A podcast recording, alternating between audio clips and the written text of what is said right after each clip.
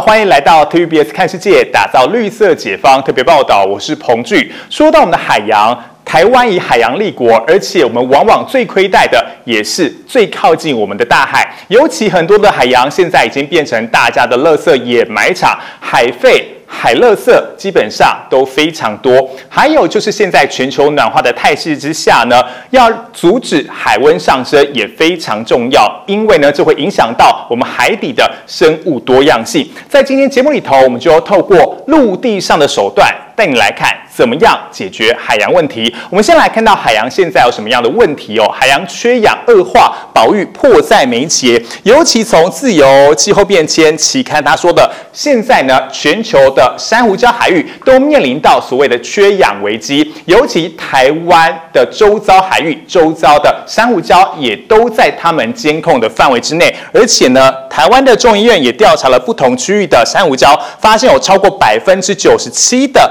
珊瑚礁都。在低氧状态，那加速了这个珊瑚礁还有珊瑚礁生物的死亡，也会威胁到陆地上我们人类的经济社会还有相关文明。那当然非常重要的还是整个海温升高所造成的大规模珊瑚白化的现象。接下来我们就要前进东北角来看看珊瑚富裕的第一现场。全球暖化这四个字不再只是谣言，也不再只是教科书上的一个字眼而已。而现在很多人用身体就能感觉到地表的温度一天一天的不断在上升当中。但你有想象过海底下的世界是什么样子吗？其实受到海温上升的影响，最快在五年之后，全球的珊瑚都会受到大规模的影响，白化。或死亡，而且会影响到四分之一的全球海洋生态系，连带也造成了生物多样性的损失。但要怎么样来解救这个情况呢？其实，在基隆的海科馆就有一群人专门在种珊瑚，我们要带您一探究竟。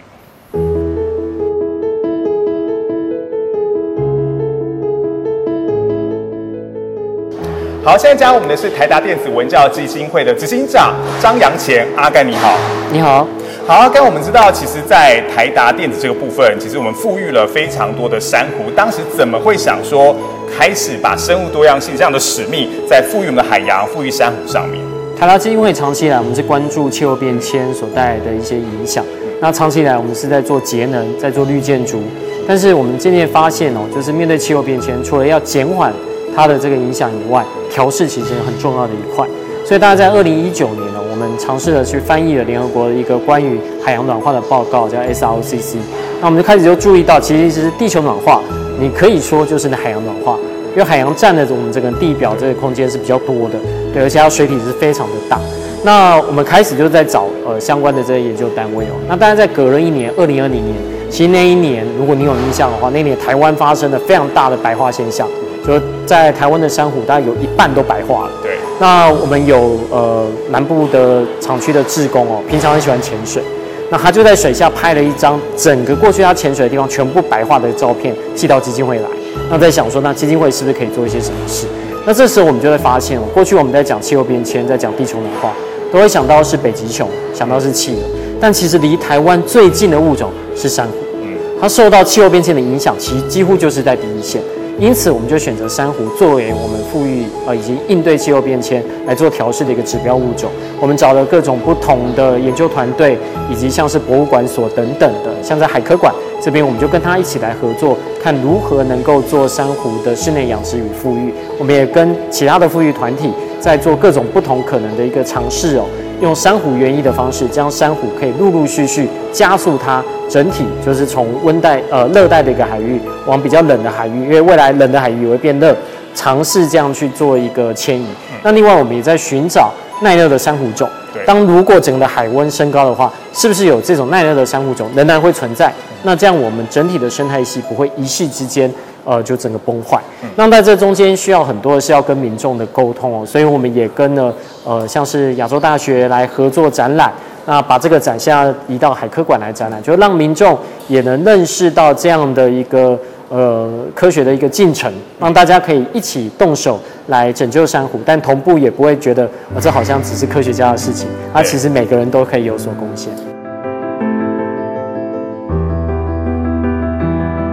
所以现在呢，我们就来到富裕珊瑚的第一现场，我们要继续请我们的阿甘告诉我们，其实台达的电子产品是不是也都可以用在富裕珊瑚上面？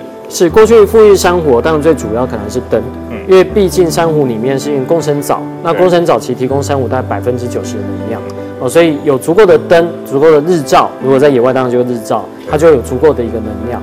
那像所谓的白化，其实就是因为太热了，那共生藻离开了，那珊瑚它就只剩下它自己可以用触手抓食物，那这时候它就可能会饿死。所以白化并不会马上死亡，但太久时间的这个热浪海水，呃，就有可能让珊瑚就是整体的白化，然后接下来死亡。就不能让它饿太久。对对对对，所以如果带到我们室内的话，那我们当然就是希望它能够长得比较快，那就要提供它适合的这些光谱。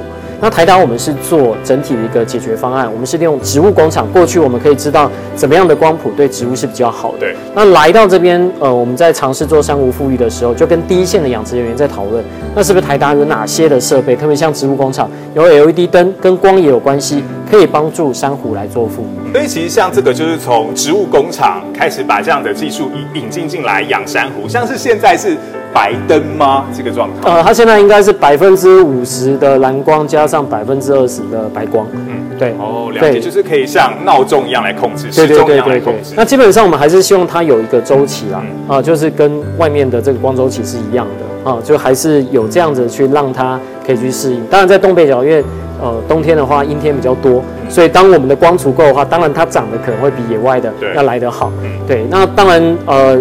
就我们读的这些 paper 里面也发现，如果光太多的话，也会有光抑制的状况发生，所以还是要第一线的人员不断的累积这些经验哦。那我们带回实验室就跟工程师交代说，那我们是不是可以设计让第一线的人员可以比较好去做相关的一个控制？了解，所以我们刚刚看到说，呃，从九月份开始养，然后养到从五元硬币养到像车轮饼这么大，就是这个，对不对？对对对对，那这个接下来也会做我们的母猪，因为它长得够大之后，我们就可以再细切，然后再变成这个小小的珊瑚母猪。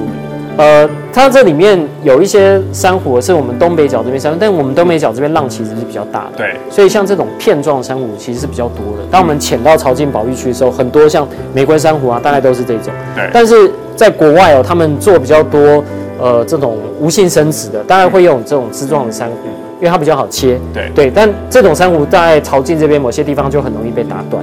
呃，但对我们来说，我们希望它是一个比较多样性的，就不是单一的珊瑚去做这样的一个呃分支，呃，去去做这样的富裕。那甚至我们某一程度，像今年呃，其实已经有两年，我们有参与呃珊瑚产卵这样的观测活动。我们希望未来也有可能是收集到珊瑚的精卵，那运用精卵异性的这个生殖哦，它的生物多样性会更丰富。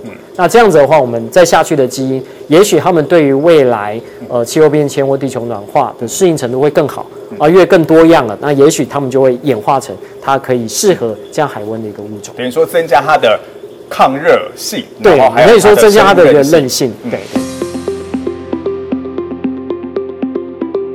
呃，这之前在九孔池，在九孔在九孔池，因为像九孔池优氧化比较严重，所以我们就把它带上来。然后我们之前种的比较疏啦，那后来想说应该可以再密一点。那我们实际种下去是水泥或或那个呃可可粉和在一起，然后一整坨下去之后戳洞种下去，用它来固定。那执行长，其实现在我马上要进行到的，就是要把这个相关养好的珊瑚拿出去种，我可以讲种植吗？可以啊，它其实就是就像我们在种树一样，我们是把珊瑚重新种回海里。对，所以我们种回的海域是在哪一个方向？其实就在正前方这个方向。那这里整条就是我们朝近的海湾资源保育区，那是在台湾一个算是虽然小，但是执法相当严格的一个保育区，所以所有的动力船筏是不能靠近这个岸边的。哦，那这里当然也是很热门的一个潜水地点啊。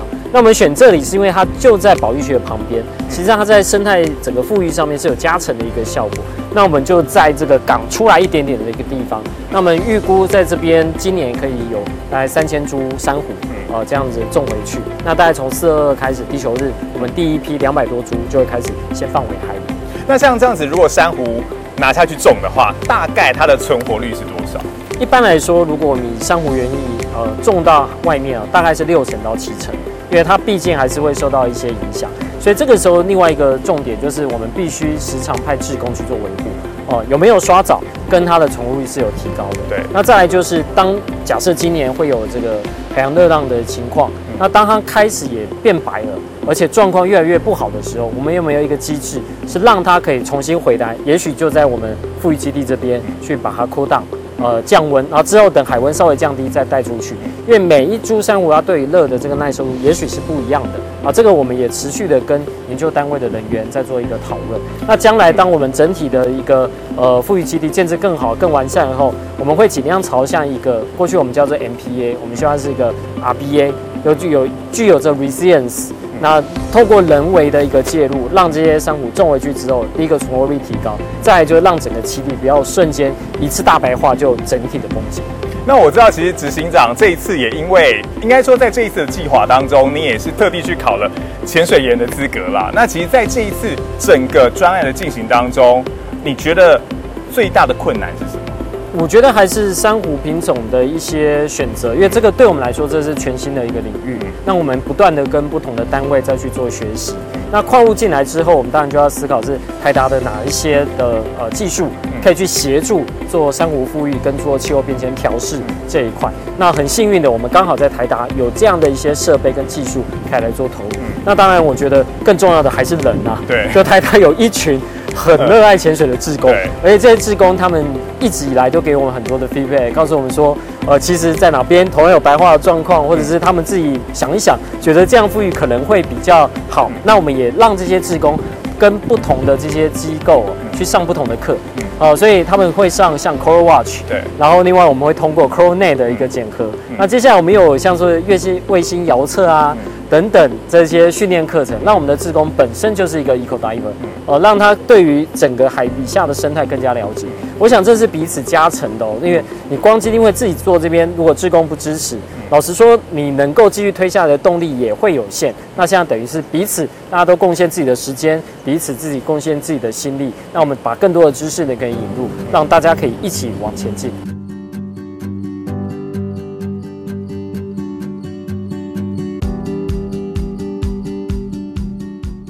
跟我们分享一下您带这个珊瑚富裕的经验去国际上的一些心得跟心情吗？呃，其实，在国际上做珊瑚富裕哦，应该已经说在这几年算是蛮火红的。嗯，因为大家都知道，在珊瑚碰到海洋暖化的第一线，它是实际上受到冲击的，包括像是大堡礁啊等等的。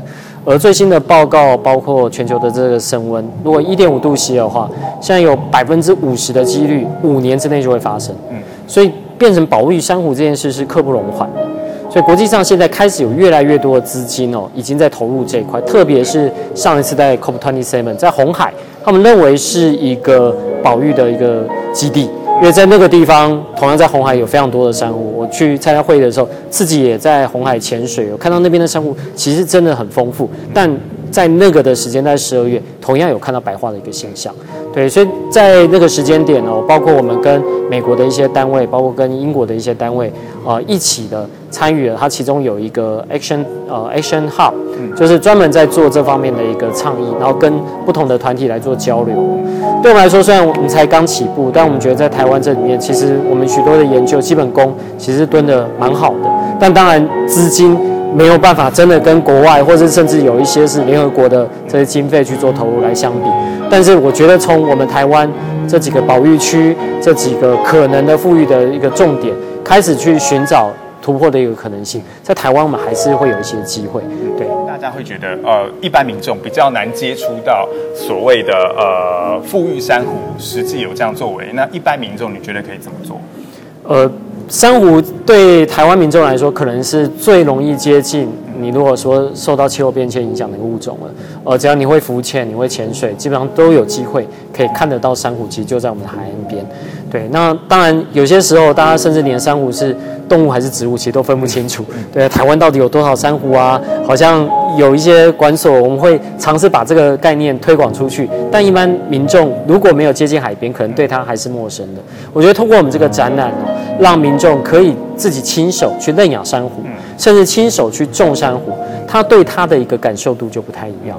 呃，当你没有真的去关心一个物种，你是远远的觉得啊它是濒危物种啊，老实说，你还是隔了那么一层，会觉得到最后就觉得是别人的事，不是自己的事。对但当你真的种下一株珊瑚之后，你当然会想说，哎、它最近过得好不好啊？在海里面过得开不开心啊？对这次白化它有没有生存下来？我觉得光这样的一个改变，对这些小朋友来说，对种珊瑚的民众来说，真的可以带来一些不一样的感受。嗯，其实种下珊瑚，其实等于说也对海洋来说种下一个防止暖化、固碳的一个这样的希望。我们今天也非常谢谢执行长来接受我们的访问，谢谢。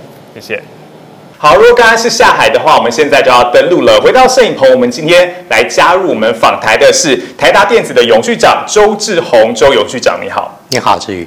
那各位观众，大家好。好，其实谈到所谓的海洋永续或是海洋保育，其实现在非常重要的概念就是物种多样性。而物种多样性放到海底来说，珊瑚礁的富裕还有相关的建设就变得非常重要。因为一个庞大的珊瑚礁里头，可能就可以养育一千五百多种的鱼类。当然。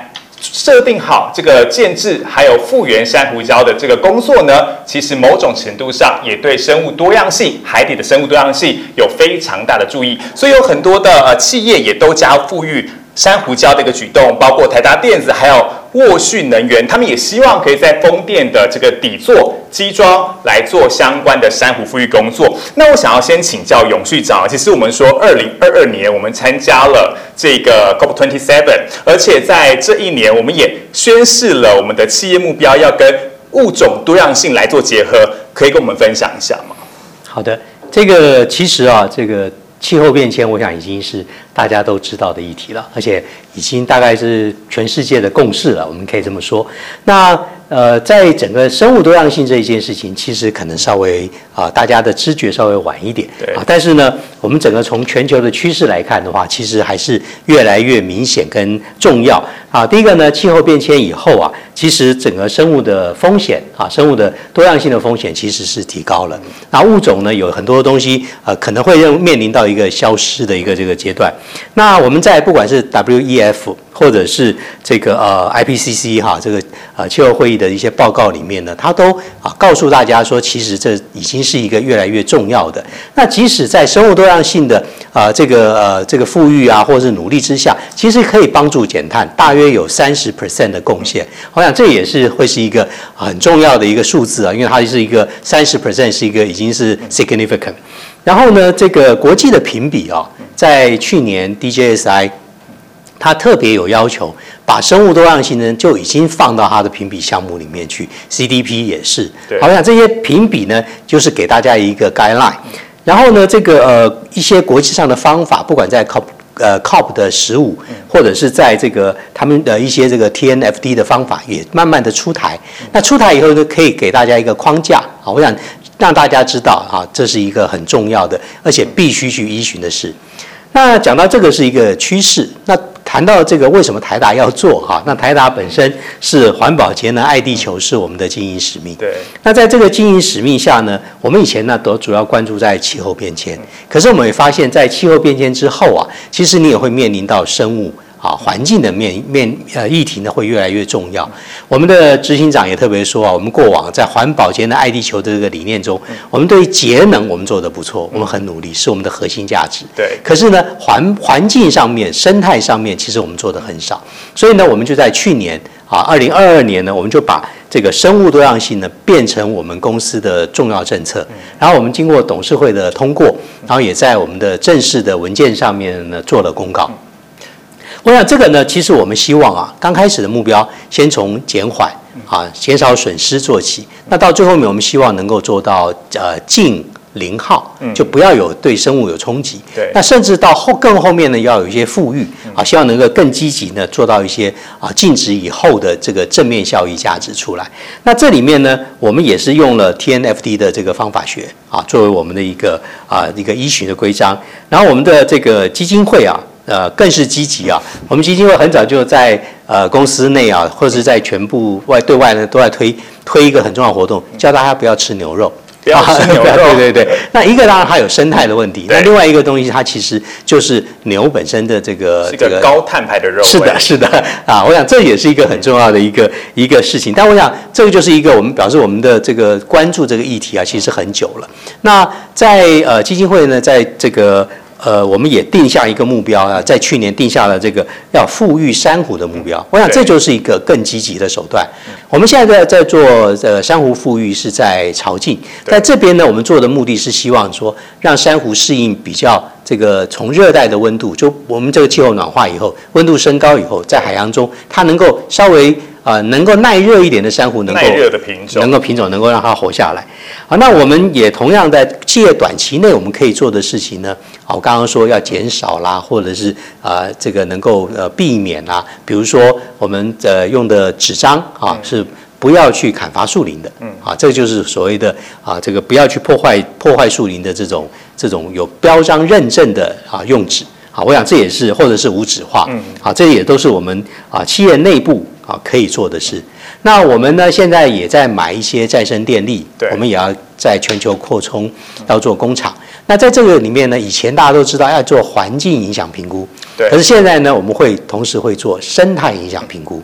好，我想这也是我们每一个企业一份子，每一个一项作为，我们都希望能够减少啊对这个生态环境的一个冲击。但永续长，我其实蛮好奇的，因为我查了一些数据哦。当然，COP Twenty Seven 已经是台达连续这个十五年不间断的参与，所以说等于说两千零七年到现在年年都参加，可以说是半个全勤生了。因为这个 COP Twenty Seven 里面，你们就占了十五届都有去。那可以跟我们分享一下你们参加国际的气候会议上面所带的一些学习，跟一些你们从国际倡议上得到的资讯吗？好的。这个我们在零七年的，我们公司我们国家不是联合国的成员国，所以呢能够进去是不容易的。那我们基金会的同仁呢，很早就说啊，就来跟我讲说，当因为当时我也在管基金会，他跟我说，我们是不是能够去基金会啊这个见学一下？好，我说好啊，那你我们就派员去参加。所以零七年就开始，就我们在那边蹲点蹲了七年以后呢。我们就正式的在这个二零一四年就 COP twenty 的时候，啊，我们中间成为这个观察员，然后后面有机会就申请到了第一次的主办这个 side event。对，那我们去联合国里面，我们都是把我们的一些呃企业中能做的事情，我们的经验，我们过去做过的案例，我们的能力去跟大家分享，希望能够解决啊，在全球暖化中啊一些实物上的在企业中可以提供的解决方案，甚至是一些产品啊，来帮忙解决这个做这个减碳啊，做节能的工作。那这个 COP twenty one 这件事，这一届啊，就是巴黎的气候峰会，其实是一个很关键的一年。去了以后呢，我们其实呢，呃，不只是跟全世界大家做了交流，我们也带回了一些功课啊。所以那一年呢，要我们做这个啊，所谓的要做 We Mean Business，要承诺。那当年呢，我们就承诺了说，好，我们要自主节能减碳，要自愿性的揭露，甚至要去影响政策。那做了这些事情以后呢，其实我必须说啊，它对台达产生了至关重要的影响。好，那呃，台达呢，在台湾其实我们应该也算是走的比较早的，走到前面。那我们也带回来很多的观念呢，跟国内呢大家企业界一起分享，甚至跟政府分享。对。那后面呢，其实我在我来看，有影响到非常多的啊，这个大家的起步啊的一些呃时间点也好，或者是作为也好，其实都被有都有受到影响。所以我想。把一个参加一个 COP twenty one，我们一做到现在也十十几年了。那从从 COP 记呃参与到现在也十几年，所以其实中间影响很大。好，那我们从 COP twenty one 以后呢，我们就说我们要做呃自主的承诺减碳。对。那那时候我们是说定在啊参加 SBT，科学化的减碳方法，我们 submit 是在二零一七年啊，全世界啊大概第八十七个企业啊承诺的。那承诺完了以后呢，我们定定二零二五年呢要减碳百分之五十六点六。嗯，结果在这个过程中，我们呢第一个学习怎么定定目标，第二个怎么样定定一个那么长程的目标，第三个呢，我们怎么样真正做到？啊，我回来以后，我也跟我的执行长报告，哎，我们说了我们要自主节能减碳。对，我请问是不是呃我们要达成怎么样的程度？他说你承诺了就要做到。嗯，啊，这让我非常的感动，但也备受压力啊。然后我说这个好，那我们就去去试试看，把它这个啊真正要做到。就在做的过程中，我们就发现哦，原来有很多的方法。那怎么样去做啊？就可以把这些方法呢，从中想办法找出来。好，那这些这也对我们来讲，后面有非常大的影响跟启发。结果呢，这个大家同仁们跟的努力，加上老板的支持，我们的二零二五年的目标啊，在提前在二零二一年就达到了。好，所以我们二零二一年就已经减碳百分之七十一。嗯，好，所以所以我想这个过程呢，让我们啊比较有底气，啊晓得说好，那我们应该更知道要往哪里走。那后面呢，我们二零二一年达成目标，不能说就等到二零二五啊。所以我们的团队呢，经营团队告诉我们说，我们要定更积极的目标。所以我们就在二零二二年，我们就承诺我们要到二零三零年要做到 R 一一百，就是要百分之百使用再生能源。然后呢，因为台达的排碳行为哈，大概是百分之九十五都是在用电上。如果我已经百分之百的用绿电了，嗯那我是不是剩剩下 less mile 是五 percent 啊的碳排还没有减掉？所以呢，我们说那五 percent 我们也要努力在二零三零年前把它完成 less mile，让它呢变成是碳中和。好，我想这就是我们在定定这个这个目标啊。那当然，我想这个过程中其实真的是学到了非常多。啊，学到非常多。那这些东西我也常常在外头跟大家分享。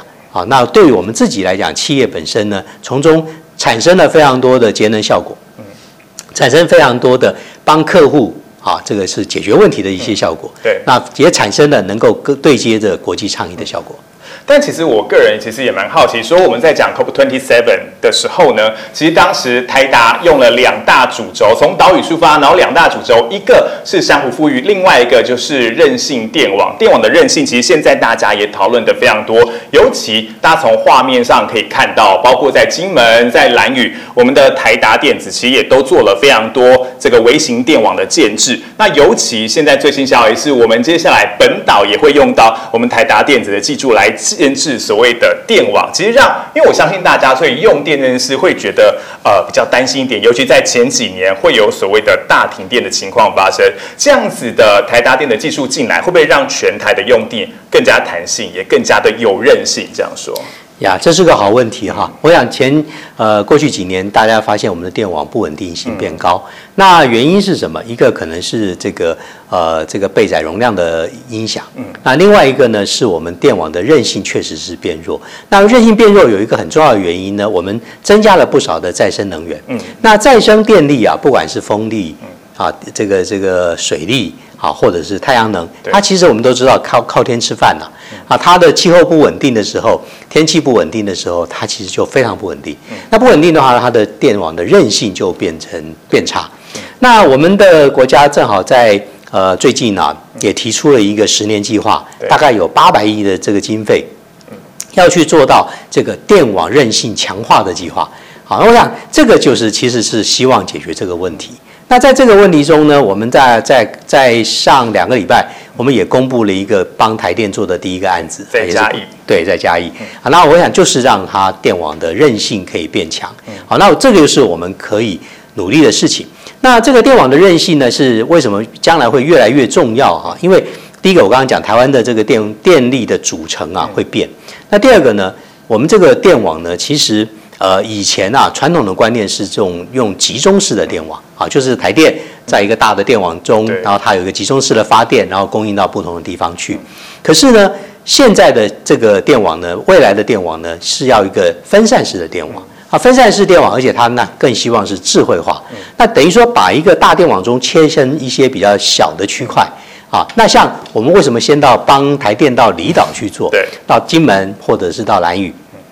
原因就是说，它呢，离岛呢，它其实等于就是一个自然被地理环境给切割开来的这个分散式的电网。它完全就是一个小型的独立系统。对，独立系统。所以呢，这一块这个智慧电，它本身如果让它智慧化，就变成智慧电网。那我们就是把我们的电源管理的系统，还有我们的储能系统，放到金门这个岛上去。对。就放上去以后呢，呃，在第一年使用一年之后啊，它中间完全没有。这个啊电网的跳脱断电啊，这个这样的问题发生啊，这个我们心里想说，可能电金门的电力品质已经很好了，所以应该不会有这个问题。可是后来我们从台电的这个管理单位啊给我们的数据啊，那过那一年当中，其实电网啊有六十二次的啊比较大的剧烈的这个呃不管是呃频率或者是电压的变化，对结果呢这六十二次都在我们的这个呃电力管理系统，我们的这个呃调度系统里面呢。被顺利解决掉，所以才一次都没有啊，一次都没有断电。我想这就是一个啊，让我们信心大增啊，也很对开心说啊，那我们做的这个设备跟解决方案呢是可以有帮助的。那我们同样把这样的一套系统跟解决方案带到了 COP27，嗯去跟全世界分享对。那今年在埃及的时候，他们其实啊，这个主办会议是把我们跟这个呃西班牙两个岛屿国哈呃岛屿啊，他们合在一起，共同来做这个 demo 啊，做这个这个介绍。那他们以他们实际上在岛屿中的运作管理，加上我们用我们的这个这个电网的解决方案，好，大家可以相辅相成。好，然后呢，这是我们第一个把我们的这个这个韧性哈，这个的解决方案给 demo 出来。对，那同时岛屿周边的话是海域，那那边也是一个非常重要的珊瑚礁的海域。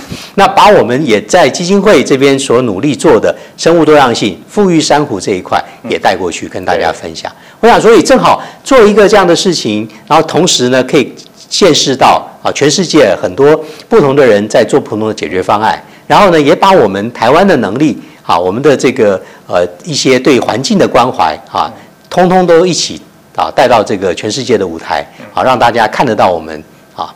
对，其实我觉得这也都是非常重要，尤其因为大家可能会觉得用电跟环境的永续相加起来，看起来永远都是一个冲突态势，但是其实如何找到中间的终点、中间的解方，就变得非常重要。其实我们要来看到，尤其是在这个很多。环境的问题都可以用科技的手段来解决，尤其我们一直讲说海温上升造成的珊瑚大规模白化，但当中非常重要的，其实因为是整个地球，所以包括海洋都在持续的升温当中。在这样的状况之下呢，如何减少碳排？因为碳排放其实就跟我们所谓的全球暖化有极高的正相关，所以怎么样来减少碳排，也是我们今天特别想要来请教永续长的哦。其实您刚刚说二零五零，现在全台。全台湾、全球都在讨论二零五零近零碳排的这样一个目标、这样的愿景，看起来台达电子是绝对会有机会提早拿达成了。但是，其实你可不可以帮我们分享一下，其实以台达电子的近零减碳之路，到底是怎么一路走过来的？好的，那我想我们第一个哈。嗯我们刚刚已经讲过我们的经营理念对，环保、节能、爱地球。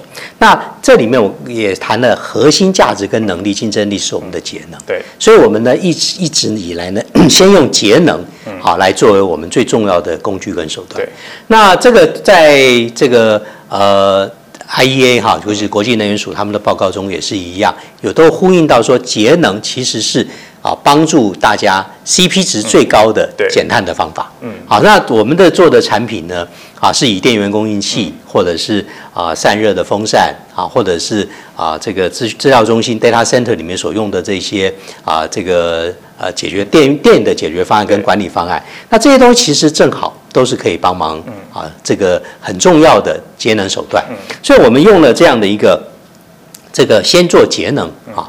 那当然，我们另外一个方式，在这个节能的过程中，我们就有非常多的产品跟服务跟解决方案就做出来了。那我们如果是以这个手段来看的话呢，我们其实啊、在产品的效能提升上啊，我们已经帮着我们的全球的客户哦，大概节省了呃过去的十年累计起来啊，我们大概节省了三百五十九亿度的电。啊，这三百五十九亿度啊，大概是什么意思啊？大概是一个呃，可能将近两座核四电厂的发电量。好，我想其实呃，这样大家就听得到，就是说应该呃，它其实是一个一个 significant 的一个方式，而且这个方式我们基本上不是为我们自己节电，是跟我们的客户共好。啊，帮着我们客户来解决啊，这个让它的效能提升啊，可以用电变少啊，然后能够减少变成是可以排碳，这是我们第一个这个帮客户做，然后是我们的核心能力把它拉强。那第二个呢，我们自己啊是一个呃有产品的公司，也有自己的生产制造。对那我们自的用电，虽然台达不是一个用电大户，但是我们确实在工厂端啊可以做很多的事情。所以我们在工厂端呢，我们就希望把我们工厂里面的生产制造也能够做这个节电。嗯，好，所以呢，在这里面就是工厂节能。那工厂节能呢，我们大概在二零二一年呢、我们呃实施了两百八十五项的节能方案，就是同仁们啊，大家都会努力的去想，哎，我有没有更好的方法，嗯，啊来做节能，好来做减碳。那减碳完了以后呢，其实就让我们自己的这个碳排下降。那这个地方呢，我们大概呃过去的二零二一年的数字啊，大概是呃三千九百万度的电啊。其实这个每年都可以继续去去努力去减少的话，其实也是一个积少成多。好，那这是我们第二个。那第三个的话呢，我们自己的办公楼啊。好，是我们都把它变成是绿建筑。对，那绿建筑其实是从我们的创办人开始啊，他在二零零五年他知道了绿建筑的好处，在二零零呃六年我们盖好台湾的第一栋绿建筑啊，是我们的台南厂。那这个绿建筑当年的技术跟能力啊，我们就可以节能百分之三十。嗯，啊，所以其实也是一个很很有效果的一个节能方案。我们现在绿建筑的能力已经可以做到。近零碳排的、近零耗能的绿建筑，好，我想这其实这么经过这么十几年的努力啊，其实有很大的进步。那建筑的节能呢？我们在呃二零二一年的话，我们现在台达总共已经捐了三十，捐跟自己用呢，全世界有三十二栋绿建筑。那这三十二栋绿建筑里面呢，我们有十五栋啊自己的厂办，加上五栋我们捐的学校，好，这里面有二十栋的建筑呢是经过。啊，这个确认啊，它的节能效果的。好，我们在二零二一年的统计数字呢，我们大概这十二十栋呢，省了一千八百万万度的电。这个电呢，相当于相较于刚刚工厂来看的话，其实没有那么多。好，可是啊，我跟我的执行长报告的时候，他说啊，即使不多，我们还是要把它定为我们的目标，对，而且要去真正的把它做到。我就问一下我们执行长说，哎，你的理念到底是什么？哈，他虽然。比工厂端少了大概好几倍啊！嗯，那你为什么要还是这么坚持？他告诉我一个很重要的理念，他说工厂端呐，在节能的时候啊，只有工厂的人知道。对。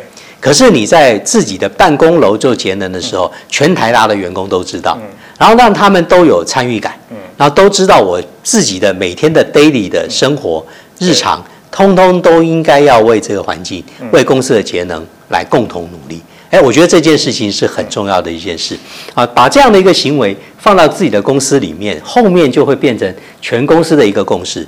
那台达的一些啊节能的文化啊，一些企业文化，其实是靠着这些日常的点点滴滴给加强起来的。我想这是我们的第二块啊，第三块，对不起。那第四块呢？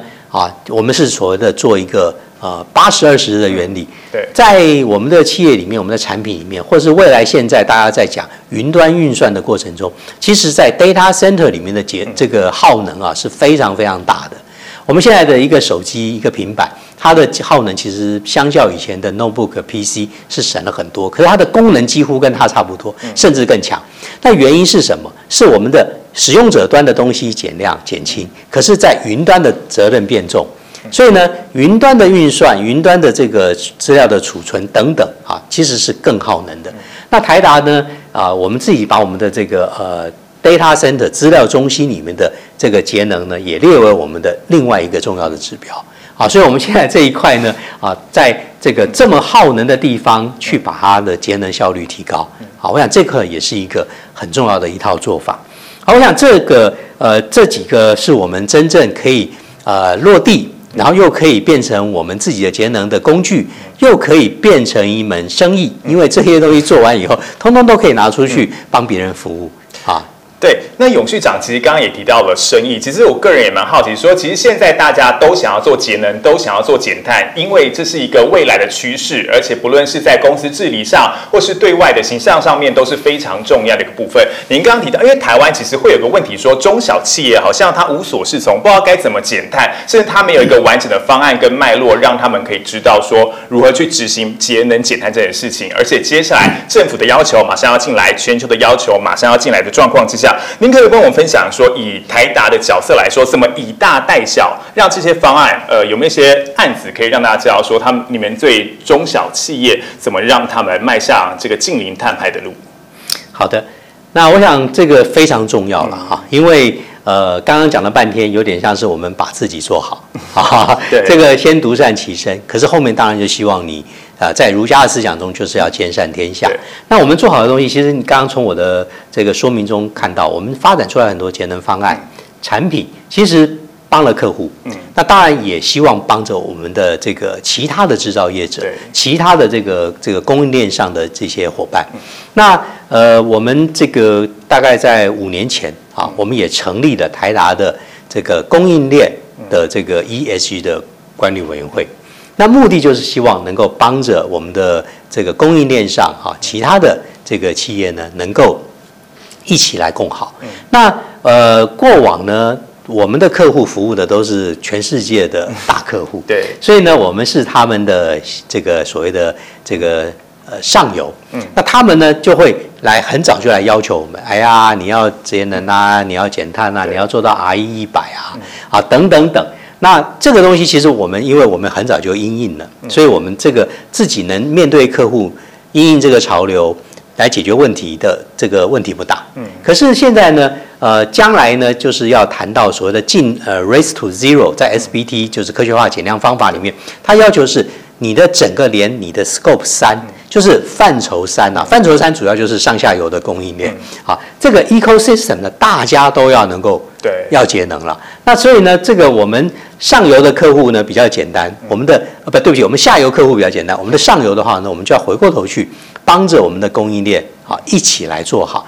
那这里面呢，其实第一个哈也很容易想象，第一个当然就要做教育了，啊，要把我们过去会的或是国际的趋势跟我们的供应链一起来分享。对让他们知道哦，为什么要做这些事。那第二个呢，把我们过去像我刚刚谈到我们的各式各样的节能方法，我们的经验又跟他们分享。啊，那第三个呢，我们也要帮他去做一些啊自我的检视。比如说现在大家在谈到的事情，就是就是做这个碳盘查。对好，那碳盘查呢，其实就是就是要啊，就是可以帮着我的客户，他们不太会做，那工具没有啊，也没有这样的专业的人才，那我们就去帮着他们。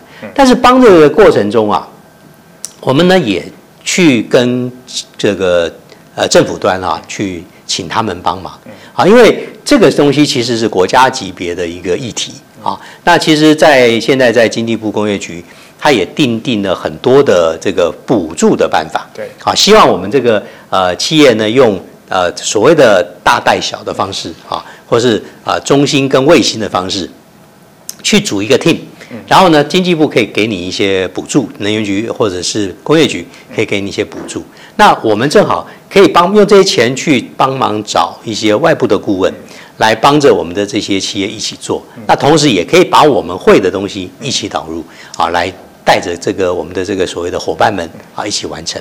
那在这个呃前年哈、我们也同时成立了一个产业气候联盟，是由八家这样的一个啊半导体的、电子业的啊，还有这个面板业的，或是电脑业的这个业者还有，石化业，对对对，那我们就共同成立了一个产业气候联盟。那这些产业可以，大家可以想象到在，在台湾，这 ICT 产业啊是一个主流嘛。那这些产业的这些企业呢，都有很大的一群供应链。那我们把这些人他们的经验、他们的能力，我们大家互相分享，啊，共同来帮着这个我们的供应链的伙伴们呢，能够快一点的啊，能够学习到，能够成长起来。我想这个大概是我们过去呃的一些思维，然后也已经开始着手进行。当然这是往外的部分，但其实往内，其实我们当然知道台大做了很多，而且的确接下来节能减碳还有碳交易的这个话题都非常热门。但其实，呃，我其实蛮想要请教永续长的说，很多的中小企业到现在才开始进行碳盘查，但其实你们走的非常前面，你们很早在内部就有所谓的碳定价，你们是怎么运作这件事情的？因为我记得我看到这要是一公吨要三百美元，这个价格非常高，高出均价非常多、哎。好，那我先回答一下，这个价钱呢、是高，嗯但是呢，呃，每很多朋友问我说，那碳费怎么定哈？对那这个会不会定的过高？那我想这个我们先简单回答一下，我们这个数字啊，呃，是想要在百分之百的把我们的排碳给这个移除掉。对，这个逻辑啊很重要，就是你定碳费，你的目的是什么？就是以价质量的概念。啊、以价质量是一种，嗯。那我们刚刚讲的是我要真的把它变零，嗯。我要把它移除掉，嗯。让我的碳排的这个这个冲击啊，对环境冲击是变成零。对。所以这个概念呢，在这个呃 IPCC 的 AR Six 的报告书中有说，他说大概呃二零三零年的话，如果要把要做到一点五度 C，要能够做到这样的成果的话，它的碳的价钱碳价呢，应该要到三百块美金。所以跟我们想要在二零三零年啊做到这个碳中和哈、是其实是这个数字呢，整个讲起来是不谋而合。对，那我们也去算过、看过，就是说各式各样，你要把它变成零的这个成本其实是高的。好，你要减量，那没有那么大的，就不不用付不可能就不用付出这么大的成本。可是你真的要把它变成到零的时候，其实是要真的要这么大的成本。啊，所以这是我们啊定这个定价的零的这个三百块钱的原因。那呃，为什么要定碳价哈？定碳定价，其实。我们自己刚刚在报告也说了很多，我们自己在各公司里面做了非常多的节能减碳的作为。那我们在做这个过程当中啊，我们就有一个很深刻的体悟，哎，在花那么多力气、花那么多人力、花钱下来做这些事，碳当然要有价，对减碳是应该要有价的。所以呢，有价碳有价，减碳有价，那就是一个很。当我们做了那么多以后，我们就理所当然认为它是。那当然后来很多的利害关系人，我们的客户都会来要求，哎，你要帮我减碳，你要给我提供零碳，啊，要给我再生能源百分之百，啊，这也是另外一个原因。好，那迫在现在马上这个刚刚那个是客户端来跟你的要求，对，刚刚我讲的第一个是我们自身的决心，第二个客户端的要求，第三个是什么？那呃，各位看到这两天呃今天的新闻啊，头版大概都大新闻都有说，碳的交易平台要台湾的啊要要成立了，要出来了。那我们呢要收碳费也已经是箭在弦上了。对，那在欧盟呢，马上要做这个 C ban 啊，这个就是碳的边境税啊，这个也已经是成型了。啊。今年十月大家就要开始要缴交报表，所以呢，这个地方啊，大家都是全世界一定像欧盟，它是一个重要的市场，也是一个在这个呃气候变迁下面呢一些观念跟实务上的一个领导的单位。那他们这样的一些行为做出来以后，大家要跟呐、那跟的时候呢，啊，像刚这个碳税、碳边境税这个概念啊，我刚刚说碳有价，所以要抽你的税。那在抽你的税的时候呢，它降 C ban 就是欧盟的这个碳边境税，它有一个很重要的概念。他说，如果你在你自己的国家，已经缴过碳费或碳税的话，你到他那边进口的话，可以减或免。嗯，啊，比如说你那边假设他要抽你十块，可是呢你在台湾你已经缴掉了十块，你去你就不用就不用了。那你如果在台湾你只缴了五块，啊，对不起，到他那里你还要再缴五块。好，那这个观念就非常容易理解了。对，那这个观念我们就再跟大家解释一下，说如果你要到别的国家进出口的时候，你还要缴这样碳费或碳税的话，那请问你为什么要把税缴到别的国家去？不如就留在台湾，不留就留在台湾，对不对？那台湾我们收的费或收的税，我们可以做很多的改善跟作为，对不对？我们可以做我们的新的绿电电绿电的电厂，我们可以改善我们的电网，我们可以去做我们的这个呃这个新的技术的开发等等等，这个都是一个很好的做法。好了，同样的道理，那我请问企业，当你如果要缴这个不管是十趴、五趴多少的税的时候，那请问你为什么不把这个费留在自己的公司里面对去做改善，让你自己可以不要缴碳费或碳税？因为这样就是赚钱。就是赚钱。所以以前大家会说，哎，这可能是一个成本啊，垫高了你的企业成本。可是当它要变成一个啊全世界必然的项目的时候，那不是你一家垫高成本，是大家都要垫高成本。那大家垫高成本意思是什么意思？他说他应该 by nature 的就要计入你的成本。嗯，其实我们现在大家给一般呃大众一个一个一个一个举个例子啊，让你要交水费，你要交电费，对，你甚至你要交呃环境清洁费，你要交垃圾清运费，这个费用呢，我们已经好多年了，对不对？你买垃圾袋都要钱呐。好，那这个费用你会想，哎，这个费用好像都理所当然要交了嘛。那请各位再记住一个新的观念，将来要交碳费，嗯，那也是理所当然要交的。啊，因为这个观念大家清楚以后，你看，哎，那些东西为什么他们当初收的一些费的目的是什么？就是希望能够减少这个垃圾，就是希望能够对环境清洁有帮助，对不对？对其实就在付这些钱。好，那还有什么空污费啦？啊，还有各式各样的费，其实都早就已经在那里了啊，只是说大家一时之间觉得，哎，我还有这种排碳，那是一个间接算出来的东西，怎么那个东西也要跟我收钱啊？其实如果你把它想象成啊，它是一个就跟刚刚其他东西一样的话啊，但是不要去抗拒它。我们的态度是说，你如果把这个东西啊，把这个观念进建进来以后，然后呢，你去努力的去改善它。那中间，第一个你可以发生发现很多有新的商机。那第二个，你还真的对环境有帮助。那第三个，你也可能真的对你的企业的体质的强化，你为于为你的永续，为你的未来，做先可以把这些钱拿出来做一个投资。如果你用这个观念去思考的话，你不就不会觉得啊，我只是单纯的在垫高我的成本。对，而现在其实是一个排碳有价的时代啦。那我其实我也非常好奇，说在当然台达电子是一个先行者，很多人现在是领导，呃，是跟随者，他必须要开始做一些碳盘查跟一个相关碳交易的相关措施也好。但其实台达电子一个先行者来说，你在做决定要做碳地价的时候，在公司里头有没有其实必须要跟很多的员工有一些这个讨论或是谈判的情况发生？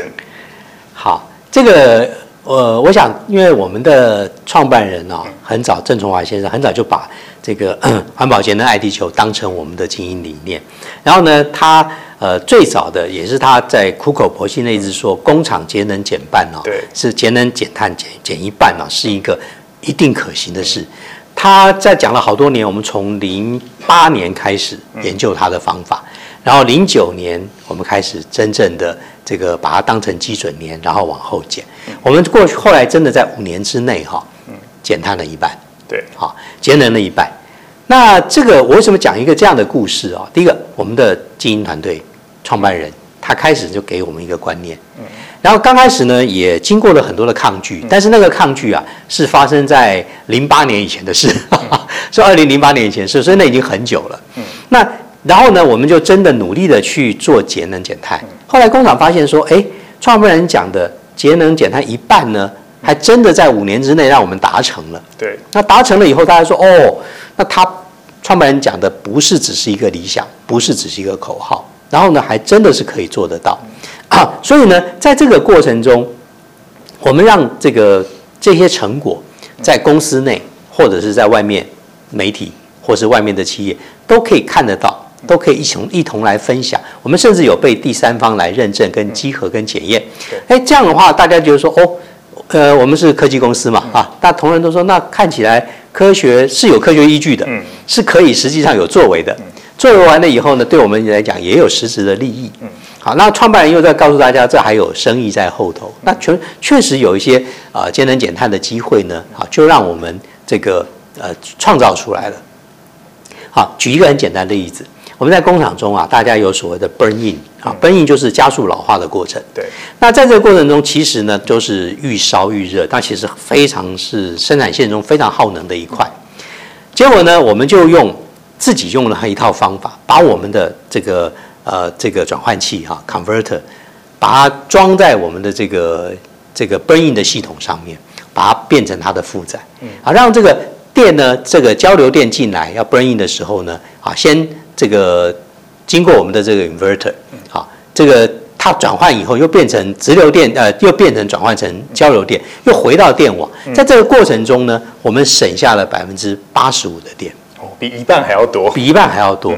那光是这一个项目了，那这个项目其实是我们的同仁研发出来的、想象出来的，后来把它实践了。那这些东西好多个在台大里面有非常多这样的例子。那这样的例子做出来以后呢，大家就不得不信嘛。啊，我们都是学科学、学理工的人，大家说、啊那这真的做得出来啊？好，做得出来以后，而且经过好多次的证实，啊，我们内内外外也会把这样的资讯跟所有的员工分享。所以员工们在经过那么多年的这个这个洗礼之后啊，看到这么多的事实证明以后，大家就相信了。所以当我们说台碳有价。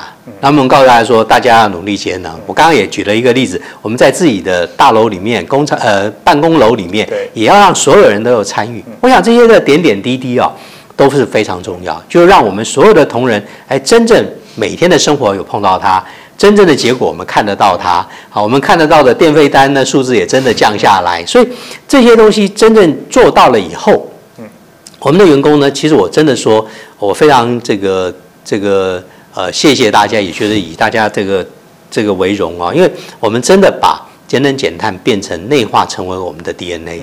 啊，所以呢，当我推出我们推出这个三百块一吨啊，要求各个事业单位付买单的时候啊，其实我真的超出我的意料之外，没有人啊来反弹来抗议。虽然有人说多了一点，但是没有人来说这个反弹抗议。那后来呢，他们也发现我们因为做得早，走得早，好一些客户呢，已经杀到他的面前说：“哎，我要再生能源百分之百。”最后反而换你们老神在在。对我们说，你不要担心，我已经帮你准备好了。我们现在的证据、数据、账单，通通都可以给你。那所以对他来讲说，哦，你帮我预先的预判了一些事情，也帮我做好了这些准备。那当客户来的时候，我不会措手不及。好，我想这里面在台达里面比比皆是这样的故事哈，因为哎，我们发现预做准备。早点进行啊，我们呢得到很多的好处，嗯，啊，我们也不会让你慌，不会让你手忙脚乱。那我们现在马上不管要抽碳费、碳税，其实还有呃前一阵子吧，我们不是电费涨了百分之十五嘛？对，也很多媒体朋友来问我，他说：“哎，这涨十五 percent 对你们怎么办呢？怎么办呢？有没有什么冲击啊？”我说：“我不是早就买了绿电了吗？对，那我买绿电呢，这个它的电费啊，早就比你这个涨的十五 percent 贵多了。”那我们这个都已经在我的调试中了，在我内部在计价计算成本中都已经在里头了。那十五 percent 对我们来讲，其实跟那个相对 买绿电来比的话，其实还差一大截。但其实我也蛮好奇的，说我们当然知道这个台达电。过去其实是主要以产品为主，然后到了二零一零年开始有一些节能的方案开始出炉，然后也帮助了非常多你们的客户也好。但其实过去的支出现在看起来反而是一种投资，而且我个人看起来，我觉得它像三赢，不止你们赢，你们的客户赢，然后对地球当然也是绝对的赢家。那我很好奇的是说，过去你们。做这些节能方案，是不是其实也受到一些外界的不理解也好，现在反而变成一种商机、一种生意，有没有觉得有吐了一口气的感觉？我想，呃，因为这个过程在对台来讲，我说从最少最少，你可以从这个我们刚刚讲的工厂节能开始啊，零九年开始看的话，也已经十几年了。所以，呃，我们中间已经 enjoy 了非常多哈，这个这中的好处啊，所以呢，呃。要所谓的吐一口气啊，我们这个呃倒没有，因为我们一天到晚呢都是战战兢兢的啊，认为呢还有很多东西要做，啊还来不及，啊，所以呢呃，但是呢我们也确实在刚刚讲的好多例子里面，哎，我们会觉得不会让你手忙脚乱，对，而且你会更有效率的把你自己的步调，把你的目标啊看得很清楚。好，我刚刚在一早一开始有谈到我们这个国际接轨啊，国际的倡议。那其实啊，呃，他定的目标，比如说像我定那个呃，要百分之百使用再生能源、碳中和，已经是最少是定到二零三零年了。二零三零年现在算过去还有个七八年的时间。那我们要定一个呃，在公司里面，或是大家想要定一个中长期的策略。啊，其实是一件很难的事情。可是呢，哎，很有意思的。如果你用这个国际接轨的这些倡议，他给你的这个要求，为了这个降这个升温不要超过一点五度 C，所定出来的标准呢，他已经帮你把一个长线给拉开来了，已经把一个大框架给你了。那帮着你定下了一个你十年的目标，甚至你看说二零五零啊，要这个近近零碳排。那这个东西呢，不要以为它很远，不要以为它不是我们这一代的人的事。可是你会想象说，那个那个一个远呢，它中间你要真正做到它，你有很多中小长程。对对，中长、中期、短期、长期的目标，你通通等于要帮着你把它定出来，它的框架就可以给你一个很大的帮忙。嗯，很大的帮忙以后，当你知道你应该要在哪一年完成哪个项目的时候，其实你很多的配套啊，通通都会在之前啊找出来。啊，你一定会想尽办法。如果你有诚意，嗯要解决这个问题；如果你相信啊，这个是可以解决问题的方法的话，那你就会把它放下去。所以等于说是过去的超前部署变成现在台达游刃有余的空间，我觉得是这么说。那其实说到海洋啊，其实我们可以透过很多的科技手法、科技手段去解决它很多的海洋问题。但是呢，台湾的海保法到底在哪里？我们一起来看。其实海保法这边，我们是支持，是支持他通过的哈。呃，因为毕竟哈，教育文案根本是教育没错，但是教育还没有完全到位的时候，其实呃，法令规章反倒是一个一个停损的一个蛮好的一个做法。好，所以这个是是呃，为什么去去支持？就是说，呃，我们的环境已经被不管是人为直接或是间接的去去破坏，哦，那事实已经造成了。那现在怎么样去用有效的一个积极的做法？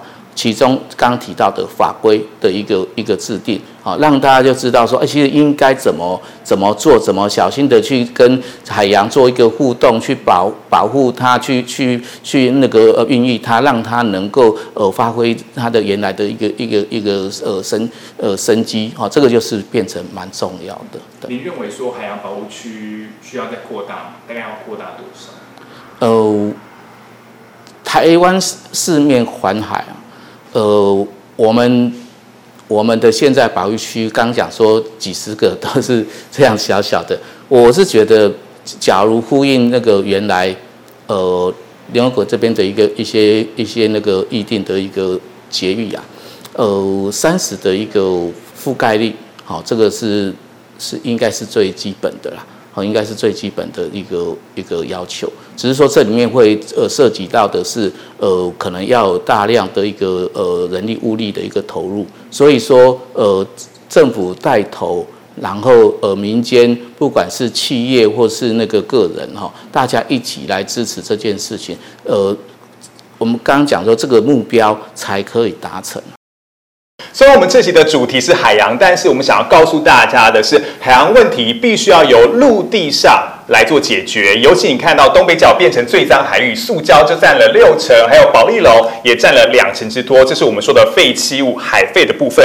但其实，呃，回到所谓的海洋，还有我们的地球，甚至陆地，基本上都是一个不可划分的存在哦。那其实我们就要讨论到是永续的概念，应该要套用在地球上任何角落、任何地方。我知道这个永续长是在二零一九年被指派为永续长，那现在在很多大企业里头也都有。永续长这个角色，您怎么看永续长这个角色，还有永续这两个字对台大的意义？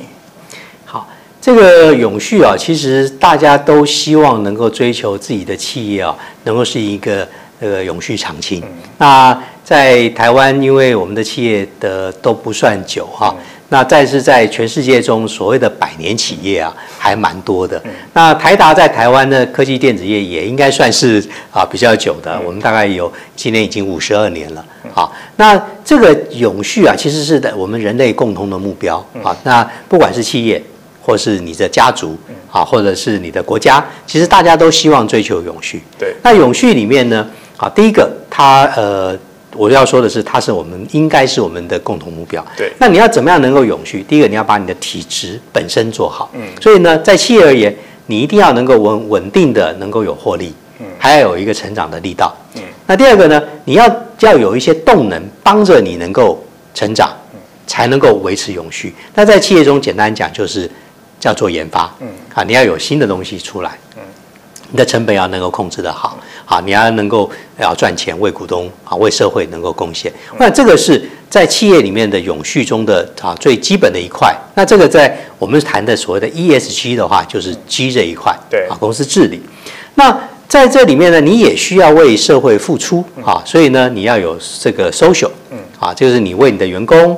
为你的这个社区，啊，为你的一些所谓的回馈社会的一些公益，那这个也是你呢，等于是取之于社会，要用之于社会，要有一个更好的观念。那我们刚刚也谈到，比如说在供应链上面也很重要，那供应链也是要一个更好，所以这也基本上也是属于啊，不管它在 G 或者 S，它其实都是属于一个啊永续的很重要的一环。那因为现在在全球是这个我们都相信有这个气候变迁啊全球暖化的这个议题，所以呢一啊环境这个面向呢也变成是一个重要。所以我们今天谈的蛮多东西是在谈这个环境面向的议题啊。那环境面向我们先谈减。减碳、碳减少温室气体排放，那后面也在陆续的谈到这个气候变迁下，其实对生物是有多样的冲击，所以生物多样性啊列为其中。那不管怎么样，我们所谓的永续啊，这个在永续的概念就是啊刚刚讲的，从用 ESG 三个面向来帮忙解读的话，其实是很容易理解。那呃站在永续长这个角色的话，企业中也有一个永续部门这个角色的话，其实我们是怎么来看待它呢？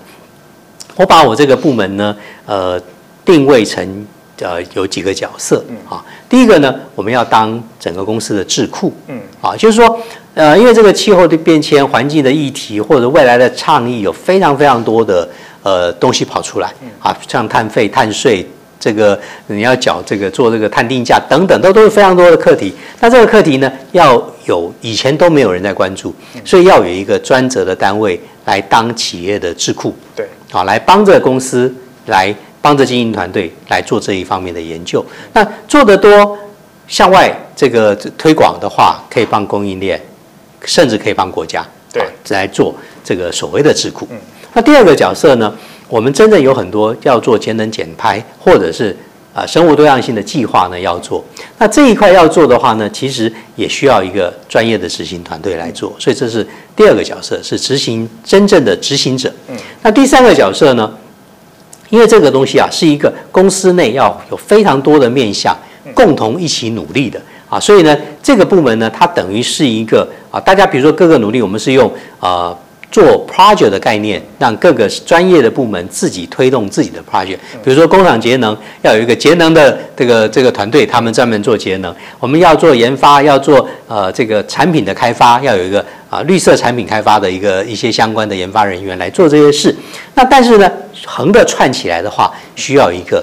像是做一个 coordinator 或者是 PM project manager 这样的角色。啊，所以大概这三个角色呢，也就是我我所谓的界定我们的业绩团队啊，他们的一个共通的角色。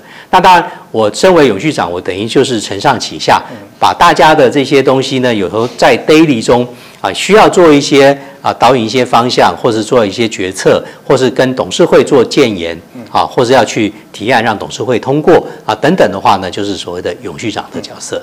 所以我觉得放到个人层次来看的时候，当然永续部门它是一个智库，是一个行动者。那以个人的角色来看，我们必须要更了解所谓的。科技知识，还有相关保护环境的知识也好，同时我们要化成一个行动者，才有办法拯救我们的地球，拯救我们的海洋。那我们在今天也非常谢谢永续长来到我们节目，谢谢谢谢大家。好，感谢您收看收听今天的 TVBS 看世界，我是彭巨，我们再会，再见。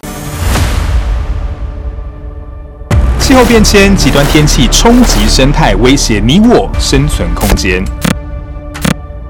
台湾多雨却缺水，大汉又报道如何开创新的治水之道。